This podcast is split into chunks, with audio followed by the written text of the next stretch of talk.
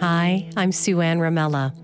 There are proverbial poems full of nature, like The Road Not Taken by Robert Frost, and then poems that bring comfort because they describe the unease that you feel in a moment, but salted with a little bit of hope, like Kitty O'Meara's And the People Stayed Home.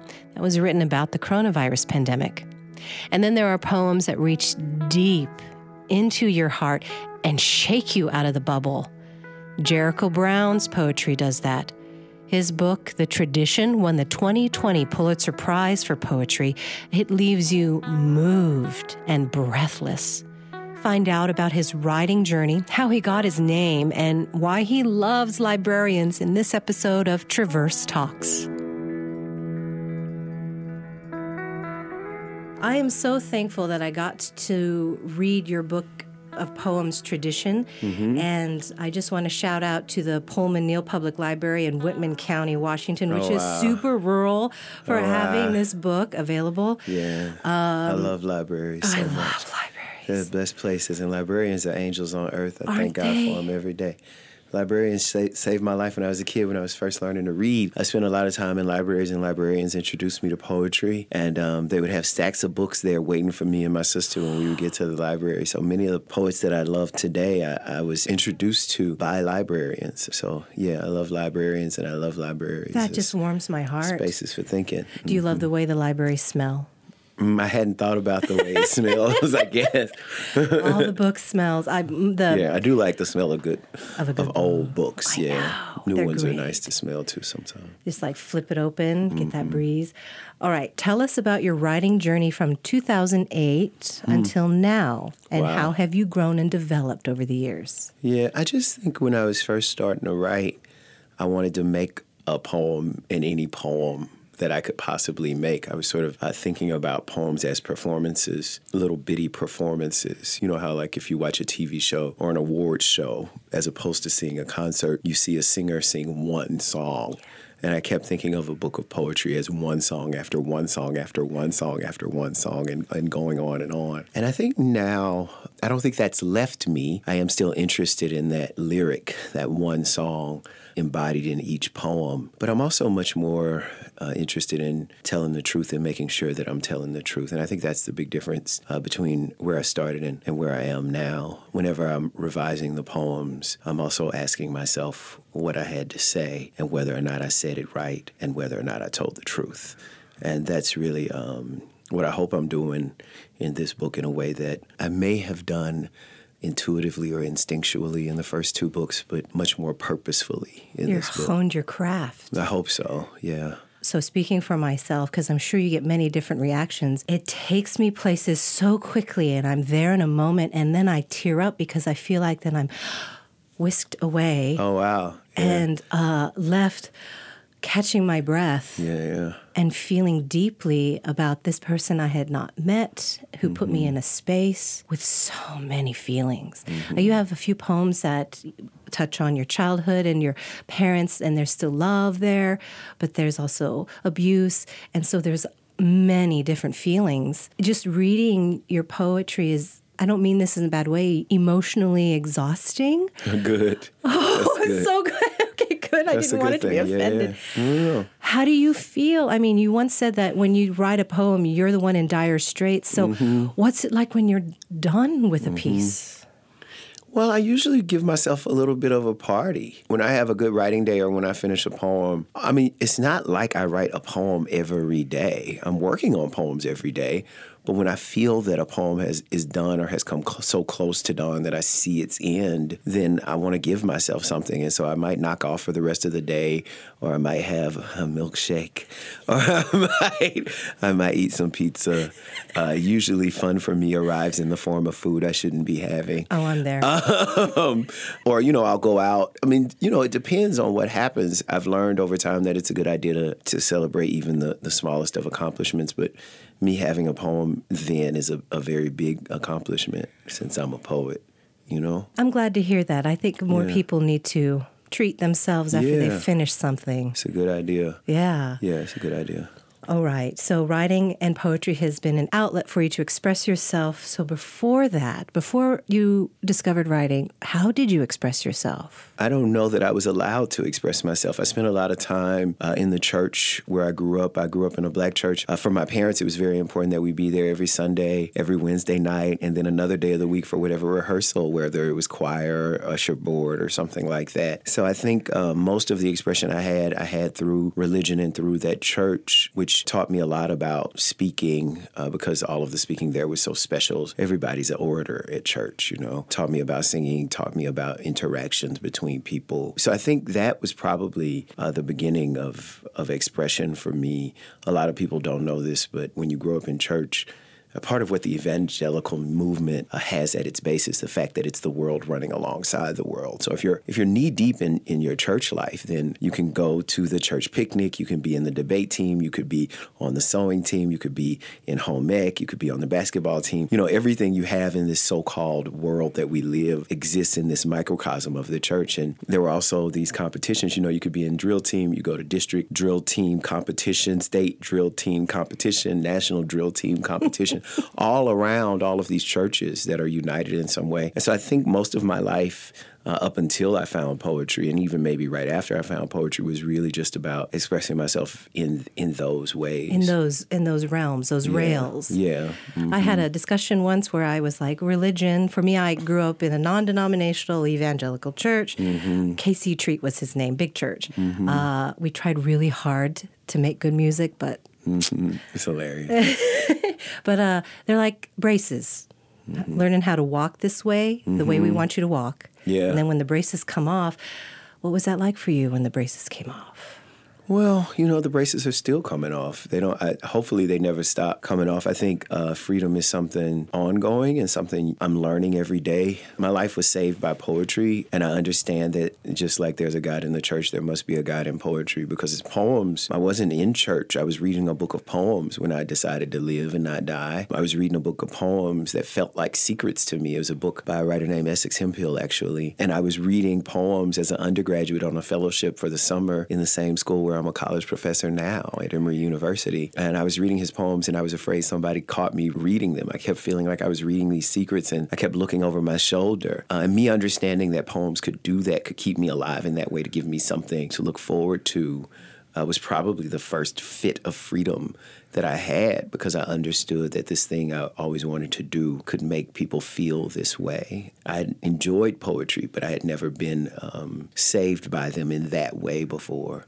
Uh, and so I understood if that could happen to me, I could make that happen for somebody else. So maybe that's when it started. When I was, you know, I guess I was 19 or 20 years old. I had just pledged a fraternity.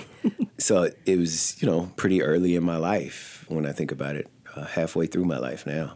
I used to work as a speechwriter for the mayor of New Orleans. Yeah. Which in many ways was very freeing because I was finally able to have sort of kind of a backstage political voice, but also um, I was in a brace because I was writing speeches, you know, and um, the thing about speeches is that you have to stay on message. When you're writing a poem, you don't even know what the message is. You find that out as you are writing it. So, you know, over time I went and I got a graduate degree, MFA, and, and PhD degrees. Uh, and I think that also led to a certain kind of freedom. But then, you know, institutions have their own laws and their own braces. Uh, so even going to school or being a professor, there are certain rules you end up following that you find ways to rebel against. So I think it, it, what I'm trying to say is that I think that's ongoing or has been ongoing, and I hope I hope it continues to be. I think it takes a certain type of creativity and intelligence to be very uh, creative within boundaries, mm-hmm. Mm-hmm. and then when those boundaries, if ever, change or removed, you just expand further out. Mm-hmm. Yeah, yeah. Creativity in the poem "Hustle." Mm-hmm. You wrote, In our house lived three men with one name, mm.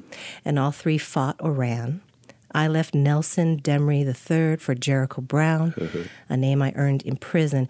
Tell me a- about that time in your life and what it means to you now. Well, those lines are just—I mean, they're quite honestly about the fact that I grew up a third and I had a um, a father and a grandfather with the same name, which was always strange. You wanted, uh, you would see his name everywhere. Yeah, it's funny. When my poems first started coming out, part of the reason I changed my name was the fact that they had this name on them that I didn't feel like was completely mine. And I wanted a name that I knew was only my name on my poems. Maybe I wouldn't feel that way now, but at the time it was very important to me to be able to stake a claim on my own work as mine and, and not as the result, although in many ways they are the result. But I didn't need that. I needed to see them as mine mm. um, and not as the result of my father or my grandfather. Uh, so changing my name and seeing a new name on them helped free me in a lot of ways because then, first of all, I could create this brand new life based around this person that I had become, but also that person could write Nelson Demery's stories without feeling any kind of shame or guilt about them um, oh because goodness. he was a new person. So I think that's part of what that time was about. And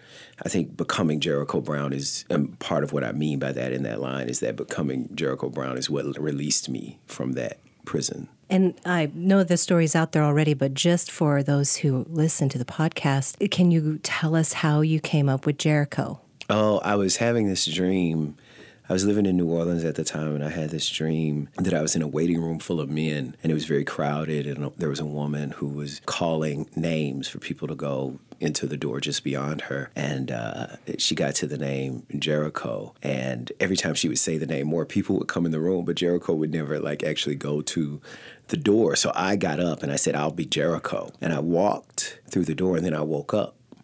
And um, that night I met somebody. Uh, somebody asked me my name, and I told them my name was Jericho. And they said to me, The biblical reference. Yeah, so you're straightly shut up. And I'm like, What? And they're like, It literally means straightly shut up. You don't know that? And he tells me it's loosely translated defense or good smelling. So he gives me all of these translations of the word Jericho. And I'm like, What are the chances of meeting somebody the same night, night. that I have this dream? You know, so I, um, I decided then that I'd change my name to Jericho. Auspicious. Yeah. Wonderful. Yeah so there are cultures where changing your name is, is part of just growing up. Mm-hmm. Not so much in mainstream America. Mm-hmm. Would you recommend to people that they change their name? I don't know if I would recommend it, but I recommend that you be happy. So if changing your name mm. is going to somehow be a catalyst if you imagine changing your name is going to be a catalyst for your happiness, or if you don't like the way your name sounds now, yeah, sure, change it. Why not? I think it's a good idea to do what you need to do for you and that you recognize what you need to do for you and not what you need to do to control other people. Do you know what I mean? And it seems to me that changing one's name is definitely something you can do that doesn't control or uh, put boundaries around other limitations around other people's lives. Oh, yeah. And uh, just, just thought came to me that there are some people in our lives who go through changes. Mm-hmm. Um, some of them physical, some of them just life changes, and they've they ask you to please call me by my new name. Mm-hmm. And I feel like it's important for people to respect that. Yeah. And not take it personally. Yeah, definitely. That yeah. Bob is now Barbara. Yeah, yeah. Or I had yeah. a friend once named uh, Trinley, uh-huh. who used to be a Catherine, and then she, but she became Buddhist and changed her name. And her family had a hard time with that. Did, uh-huh. did your family have a hard time with your name? No, they think it's funny. They don't call me that. And I don't mind when people from my past called me Trey, I mean, my family always called me Trey, which was a nickname anyway, so I wouldn't have minded that. You know, everyone I went to school, like high school with, called me Nelson. And when I see them again, they they'll say Nelson, and I don't stop them to tell them my name is Jericho now because they knew me as Nelson, and I don't mind that. My name is Nelson. Like I don't mind that at this point in my life. I don't mind that that's a facet of of who I once was. a know? layer. Yeah. Yeah. So no, I don't. I don't really get bothered by that. My family didn't know that my name was Jericho until my PhD. I was the um, commencement speaker at my own PhD graduation, which is very hilarious Amazing. every time I think about it. Yeah. Uh, I think I just realized it in saying it that that happened. it's very funny. Um, but my, my parents, that's when they found out because it said on the program Nelson, open quotations, Jericho Brown, close quotations, Demery the third. So I had this long name, this long name on my um, graduation program. And I remember they made jokes about it. Like they're still making jokes. I mean, I got I had a PhD a long time ago, and they're still making. When they see me, they say Jericho Brown, you know, and everybody starts laughing. So they they actually think it's funny. So family, they keep us grounded. Yeah, it's true. It's true. Yeah. Speaking of being grounded, what's it like having a Guggenheim Fellowship? Oh, it's nice. They give you all this money. Damn, yeah. And it's like fifty thousand dollars. It's a lot of money. Yeah, did I go to Italy with that? I definitely went to Italy. Was that at the same time? I went to the Biennale in Italy. I actually had this fellowship at the Civitella Ranieri House, which is this castle. I stayed there for I think six weeks, and you write they just give you time. They feed you and they give you time to write and get get work done. And yeah, I'm always happy to win prizes. I like it when people give me money for my poems and money for me to work on poems. I get excited about that. Uh, we can't really get hung up on it, right? We can't get hung up on prizes and fellowships and awards. But when I get them, man, I love it. I love every moment. You know, and when I don't get them, I'm sad. I cry. I call my friends. I complain. But then I have to hurry up and get over it because I don't want that to be mm. who I am. Because here's the truth about awards, if you're a writer at least. If you never win one and you're a writer, you still have to write. You still have to wake up the next morning and face the blank page and deal with the terror and the tyranny of that blank page. And you've got to put life on it. And if you win every one of them, if, if today somebody announced that Jericho Brown is the winner of every literary award ever, I'll be a lot wealthier and very happy. But at the end of the day, the next day, I will still have to face, face the blank page and make a planet happen on it, make a world on that blank page. Do you know what I mean? Wow. And so that pressure is a pressure that happens outside of our ideas about capitalism and our ideas about awards and prizes. So I'm glad to get them, but I also know that my writing life does not and cannot depend on them. Ooh. Love it. You said a magical word to me. I want to know your thoughts about capitalism. About capitalism? Is it working for us? No. I mean, everybody knows that's not working. That's a bad Can we keep Capital- buying our way out of it? no, like this is the other thing. I mean, we're in the middle of an election where um, one of the reasons why people don't want to vote for the person who most aligns with their ideas is because that person is also saying he won't take campaign contributions that are over a certain amount of money. So that person is going to be campaigning against a person who doesn't have that same kind of moral belief or ethical belief or political belief and who thinks I will campaign with billions and billions and billions of dollars. Which puts us in a position where we don't want to vote for the person whose ideals line up with our own ideals, which shows you right there that capitalism is not working. That's one example. I mean, there are actually lists and lists of examples to show that it doesn't work. It's also what we have to deal with. Hmm. I mean, I do wish that we could have much more education about the fact that having a lot of money says nothing about one's character or moral being. Um, Yes. Thank you. I, I mean, I do, particularly for young men, I think it's very difficult um, for everyone, but particularly for men, I think men are really, they really get caught up in a lot of prideful stuff around um, what we own. You're not going to get the girl if you don't have the car. well, not just that. You're not going to get the girl if you don't have the car, which means you won't have two possessions. Do you see what I'm saying? Like that. Oh, That among the things that we think of as possessions, then the relationship with a woman in particular suddenly becomes one of the possessions. Do you know what I mean? And then that woman's beauty also becomes sort of like something to buy or market or or think of as a possession. And so like those are the kinds of things that I um I think capitalism has not allowed us to be honest about. Capitalism, for instance, does not allow us to be honest about our bodies. The fact that we get older. Do you know what I mean? Thank The fact that our bodies change. And that's Um, okay. Yeah, and and they should. You should. You're you getting older is better will than the other option. Uh, do you know what I Get mean? older. Yeah. You so get old gracefully, and then you will die one exactly, day. exactly. Exactly. Hopefully nicely, but exactly. yeah. So those are the kinds of things that I think um, show that it doesn't work. I but we're also in a of that. situation where it is um, because of what it is. It is. Do you know what I mean? Um, it is is- a. this is what we're It's a dealing with. conquering mode of being, and because it's a conquering mode of being, it becomes very difficult to fight against it because the other modes of being aren't conquering. Do you know what I mean? And Professor, So, w Americans are impatient. yeah, it's true. And we're used to things going quickly, bigger, faster, and 24 hours a day. Mm-hmm. Yeah. So when we don't like something, we get very, very mad. Yeah, yeah, Not yeah. Mm-hmm. changing quick enough. Wow. Uh, you just gave me so much to chew on right there. Possession. I mean, as a woman, yeah. I can't believe I never really thought of that Yeah. before. There's so many things to learn. And understand about our world, and we keep learning more and more about human behavior and the way the brain works, and your mm-hmm. animal brain, and then the higher brain. And I mean, it can be exhausting sometimes. Yeah. But it's so interesting. It is interesting. Yeah. Right. So there are many controversial poems that highlight the dark side of America towards African Americans. Receiving the awards that you have, that speaks a lot of volumes, but have you received any negative feedback because of your poetry? Yeah, of course. I mean, well, on various levels. Uh, we were just talking about prizes and awards. I mean, every time I don't win an award, I got rejected. Oh, you feel And like I haven't won them oh. all. So that means there's all these awards that I've been, I get rejected from the Nobel every year.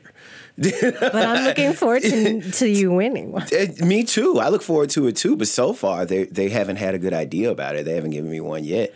Do you understand got, what I mean? they got some issues though. Right, right, clearly, clearly. But you know, so on one level, there's that. Um, but on the other level, yeah, I've written poems that were what people think of as political. I've written poems that make use of the Bible or make use of religion in certain ways that have upset people. And I'll get emails. You will. Oh yeah, people get in your DMs. I'll get messages on And how do you deal on Twitter that? or Facebook. Oh, Twitter, or, good um, grief. Or Instagram or through my email, even at Emory, where people get upset about something that I've said.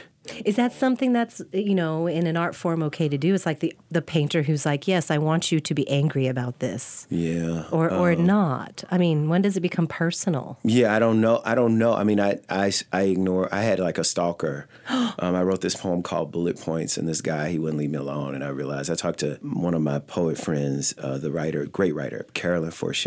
And she's like, you cannot antagonize these people. like, like you know, I can attack. I can antagonize them with my poems. I don't write my poems trying to antagonize anybody. I write the poems because they are the best example of my soul on earth. And so there they go. You can do whatever you want with them. But then after somebody's upset with me about my poems, I don't respond. You know, I've learned from Carolyn and other people when people are trying to get you to deal with their foolishness and their insanity, it's not a good idea because the only way that you can deal with somebody else's insanity is if you become insane. You know, and I'm not interested in being a crazy person. So I let it I let it go. Oh, good.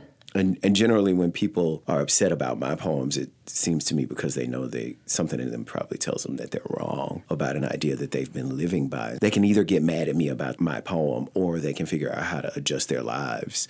Um, and nobody really wants to figure out how to adjust. You know, we realize part of what poems, part of what literature in general, part of what art teaches us is how to look at ourselves uh, for what our lives really are. And often you will come across poems that tell you what you've really been thinking, and then you don't like it because you haven't been living that way that you think. Um, and so then instead of for a lot of people, instead of lining things up so that you live how you think and think how you live, they would rather get mad at the person who brought the news. Because you made them feel something that they didn't, that they're not comfortable with. There's so much un- people being uncomfortable and not realizing that that's how you grow. That's the way life is, yeah. You're going to Mm-hmm. be uncomfortable, and that's okay. Yeah, uncomfortable's not so bad. Yeah. Pain, Yeah. which some of your poems I feel like come from some deep pain. Mm-hmm. You've taken that and turned it into art. Mm-hmm. So, looking toward the future, and I don't wish pain on you at all, but are there any life experiences you're interested to experience so you could write poems about them? No, I don't think about it that way. But I was Okay. just um, here uh, at the school. I was telling a class that it's a good idea to never say no and to experience as much of, of life. Nikki Giovanni told me this. Uh, well, she told a group of students this when I was very young. Somebody asked her, "Well, what advice do you give to a young poet?" And she said, "Never say no." And I always say, "Never say no, but use condoms." Yay! So, so I think it's a really good idea to get your heart broken and to fall in love and to climb mountains and to Put yourself see things you haven't seen because then you have things to write about and to invest yourself, invest yourself in the passions that actually put you at risk because you don't have anything at stake in your life. You're not going to have anything at stake in your poems. If you don't have anything at stake in your poems, you're not going to have poems that feel risky, that feel energetic. So that's how I'm. That's how I'm trying to live. You're a very authentic person. Yeah. But I don't look for experiences to write about. Okay. No, I don't do that. How can those who don't write poetry, Mm-hmm. the layperson, how can we get more poetry into the world? Yeah. Well, I mean, I have probably six billion answers to that because I think about this a lot, and then I I also think about whether or not, as a poet, I should even be thinking about this because maybe that's not my job. If my job is to write ah. poems, is it my job to make sure poems are everywhere? I don't know. Hmm. And then I don't know how much poems should be everywhere. I do know that people love poems whether they know it or not. I know that Really? people, yeah, and I, I'll tell you how I know. I know that when I sit on an airplane, I sit next to people and they ask me what I do, and I tell them I'm a poet, and one of two things happens. Uh, the one thing that happens is that they just stop talking to me because they think I'm lying or they can't deal with that answer.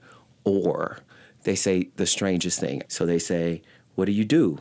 I say, I'm a poet. They say, I hate poetry. Uh, which is always hilarious to me. It's like, I just told you. So they'll say, I hate poetry. And what I've learned over the years to say back to that is, oh, you've never liked any poem? You don't have any line of any poem that you feel close to? To which they always, every time I've ever asked, people then recite an entire poem from various sources, you know, often Cummings or Frost, I've heard a lot of. I'll get some lines from Eliot, I'll get some Stevens, I'll get some Gwendolyn Brooks. Had somebody recite We Real Cool to me pretty recently. Any Winnie the And- Pooh? No Winnie the Pooh. no Winnie the Pooh so far. I'm sure it'll happen now. But it's really interesting to me to have that experience because these people in the middle of telling me how much they hate poetry are giving me the poem that has sustained them for often the last 40 years of their lives. And that seems to me the real proof of what poetry can do. You know, a lot of us don't think, I think a lot about trees. I spend a lot of time thinking about trees. Many of us don't. Um, I'm only recently thinking about trees in the last, I would say, eight years of my life. Why? Because I bought a house and I have trees. what kind? And they're mine. I have um, crepe myrtles and I have some cedar tree. I have a whole bunch of stuff. Anyway, Sorry. so what I- my point is that in spite of the fact that many people don't think about trees, if we think about even where we are, we're on a college campus right now and we're surrounded by trees. Mm-hmm. And if we were to try to imagine being in this same space without any of the trees that we passed by on the way here. So when we walked here, we weren't thinking about those trees. And yet, as soon as we think, oh my God, those trees aren't there on the walk from wherever our car was to this building, that scares us. That bothers us. And I think that's what poems do. I think you're right. I think we don't realize how much we need and love and enjoy poetry in our life. And I'm happy. I'm sad to say we kind of take it for granted. Exactly. Exactly. Like air. Yeah. Poetry, trees, and air. Yeah. So some of the things that we can do is to change our relationship to the way we teach poetry and put poetry around us in the same way that we have music around us. Please, yes. You know, when we listen to music, we don't expect people read poems thinking that there's supposed to be an answer, and they read poems as if they're reading riddles. But when we listen to songs, we listen to songs and enjoy them the way you enjoy art, which is that you allow feeling to get somewhere into your mind. So your feeling and your thought gets intermingled. Do you know what I'm saying? Yes, I do. which is why you can listen to a song and then cry. And I think the same thing should be how we approach poems. I also think, you know, when poems are taught, they're taught as riddles. And so it's a good idea if poems could be taught the same way everything else is taught, and that what I say in a poem is what I mean, and you just read it for what it is, mm. as opposed to reading it trying to explicate it every step of the way. Is that just human nature to try to find the meaning in everything instead of letting it be? Well, yes and no. I mean, I do think it's human nature to find the meaning in everything, but I also think there is something that happens when I teach an intro class at the university where I teach. If I teach a poem and the first line of that poem is, A man walked outside and looked at the flowers. If I were to read that line and I say to my students, What just happened in that line of poetry? My students will then say to me one of two things in two different families. They will say to me, You know, Dr. Brown, this makes me think about my grandmother. It's like, why? Why can't this man walk outside and look at these flowers? Nobody asked you nothing about your grandmother, right? Or, you know, this makes me think about the 19th century architecture and the theory of. like, why did that just happen to me? A man walked outside. He looked at some flowers. And that's what I think happens in the poem. So, yes, I do think human beings see a mess and want to make clarity of the mess. But when there's not a mess, we could just see what's there. We put so much into it. We are so complicated, wonderful creatures. Yeah. hmm That's one word for us. Messy. We're messy humans. So then, are you okay when people read one of your poems and it means something completely different than your intent? I really haven't had this experience, maybe because when people, it's not like people report back to me Okay. their interpretation of my poems. Uh, I, I do hope that when my readers read my poems, though they will see things that I don't myself see in them, I do hope that the things they see come from the poems and not from things that aren't there. Mm. That's the most I can Wow, yeah. say about that. Jericho, I, that's that's all of the formal questions I have. All right, formal questions. I know formal questions are over. So, do you live close to your mom and dad? I live in Atlanta, Georgia, Oh, okay. which I think is a 10 or 11 hour drive from where my parents live. And my sister lives in Washington, D.C. Because I live in Atlanta and it's the best airport in the world, hmm. getting there to my sister or to my parents through a plane or through driving, all of that is a lot easier now than it was when I was in San Diego when it was impossible to get home at the last minute given family emergencies. So I'm happy mm-hmm. to be back in the South. I mean, I'm happy to be back in the South also because it's good for me to be around the vernacular that I used to write. So When you were on the West Coast, what culture difference did you notice? Um, everything. Yes, please tell me. Well, just, I mean, as a word person and as a person interested in language, I just, I mean, I first and foremost noticed that a lot of the words that I used were made up and that people didn't understand a word of it. And I learned that I had an accent, which I didn't know I really had. You know, there are words we say like finna and nim. Nim. you know, You uh, educated me with Nim. Yeah. I so- love that. I know, right? So those, you know, there are words that we use in the South that really I didn't know they were regional words because I always lived in that region. So um, that's one of the things that's different. and how did they treat you in San Diego? People were nice. I liked San Diego a lot. Um, I really liked where I was teaching. I was teaching at a school called the University of San Diego, where I really feel like I learned to be um, a good and, and thoughtful teacher. Um, and there's a lot of reverence for teaching there that the students and the faculty have, and I love that about that place. San Diego was okay. It's the kind of place, though, I'm happy to be back in the South. Um, San Diego was a little bit too perfect um, for my, you know, like it's always 71 degrees and it's always sunny and it's always, you know, I just needed a little more personality than that. So I Interesting. don't, I don't mind, you know. When you give um, a reading, do you feel their energy too after you've read a poem? Like, what's what's that atmosphere like for you? Because you are opening yourself up. Well, it's always best when there's um, a certain kind of a back and forth and interaction with the audience, which is obviously silent but felt. It's different at different places, but you can sort of feel when an audience is on your side and when they're looking forward to you and when they're really listening. And you can also feel when you're speaking to someone as if in conversation, as opposed to speaking at someone, read just reading out, you know. So I like doing it. And tell me the difference between reading for a black audience. Oh, that's interesting. Well, when I read and it's black people, or mostly black people, there are sounds. I want to know more. Tell me. I mean, you can actually imagine it's just very black. Like, you know, if I make a metaphor and it's really good, people make noise. They're like, like, ooh, mm-hmm, mm-hmm. Mm. They acknowledge. yeah, I know mm. that's right. Mm-hmm. Oh. Do you know what I mean? Yes, I um, love it so much. And when I read for other audiences, there's They're quiet and polite. Well, the more quiet you are often means that I'm doing better, you know? That means I have your attention. Whereas some audiences, I know I'm doing better.